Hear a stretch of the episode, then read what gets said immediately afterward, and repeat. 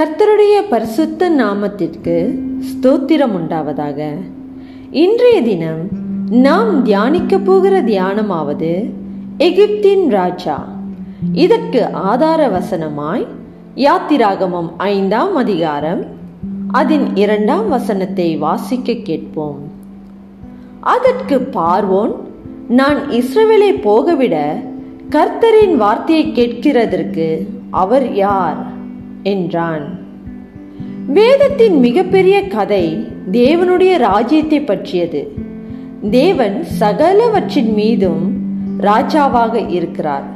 எகிப்தில் இருந்த மனிதனாகிய ராஜா பார்வோன் என்று அழைக்கப்பட்டான். இந்த குறிப்பிட்ட ராஜாவுக்கு மெய்யான ஒரே தேவனான கர்த்தரை குறித்த பயம் இல்லாதிருந்தது. இவன் கொடுமைக்காரனும் மக்களை ஒடுக்குகிறவனாகவும் இருந்தான். இஸ்ரவேல் ஜனங்களை தன் அடிமைகளாக வைத்திருந்தான். ஆதி யாகமத்தில் நாம் பார்க்கிற முந்தைய பார்வோன் எகிப்தில் உண்டான பஞ்ச காலத்தில் ஆப்ரஹாமின் பேரனான யோசேப்பை அவனுக்கு அடுத்த ஸ்தானத்தில் அதிகாரியாக வைத்தான்.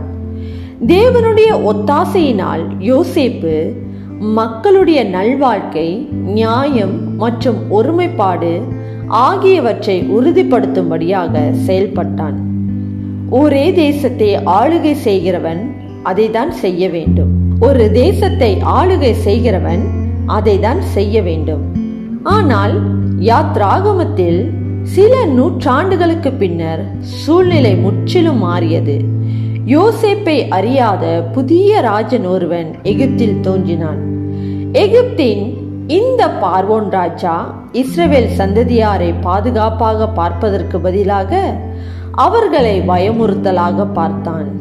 எனவே அவர்களை அடிமைப்படுத்தி ஒடுக்கி துன்புறுத்த ஆரம்பித்தான். பிரிட்டிஷ் வரலாற்று ஆசிரியரான எக்டன் பிரபு அதிகாரம் ஊழலினால் கலங்கப்படக்கூடியது. முழுமையான அதிகாரம் முற்றிலுமாக கெட்டு போகக்கூடியது என்று சொன்னார். யாத்ராகமத்தில் எகிப்தின் ராஜாவாகிய பார்வோன் தேவனுடைய ஆளுகைக்கு விரோதமாக செயல்படுகிற கழகத்தின் மனித ஆவியை கொண்டவனாக இருந்தான். அந்த பார்வோனுக்கு அதீத அதிகாரமும் வல்லமையும் இருந்தது. அதை அவன் நியாயத்தின் வழியிலும் மக்களின் நல் வாழ்க்கைக்கு பயன்படுத்த விரும்பாமல் அவர்களை ஒடுக்கி கொடுமைப்படுத்தி கொன்று போட்டான். இந்த உலகத்தின் மீது தேவனுடைய ஆளுகையும் அவர் ஆளுகை செய்கிற விதமும் எப்போதுமே மனிதனுடைய கழகத்தினால் தடுக்கப்படுவதை எதிர்கொள்வதாகவே இருக்கிறது. செபம் செய்வோம்.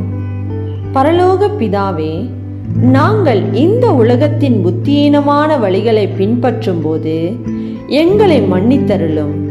உம்முடைய குமாரனாகிய இயேசு கிறிஸ்துவின் ராஜ்யத்துக்குள் எங்களை நடத்தும் என வேண்டுகிறோம். இவை யாவையும் இயேசு கிறிஸ்துவின் நாமத்தினால் கேட்டு செபிக்கிறோம்.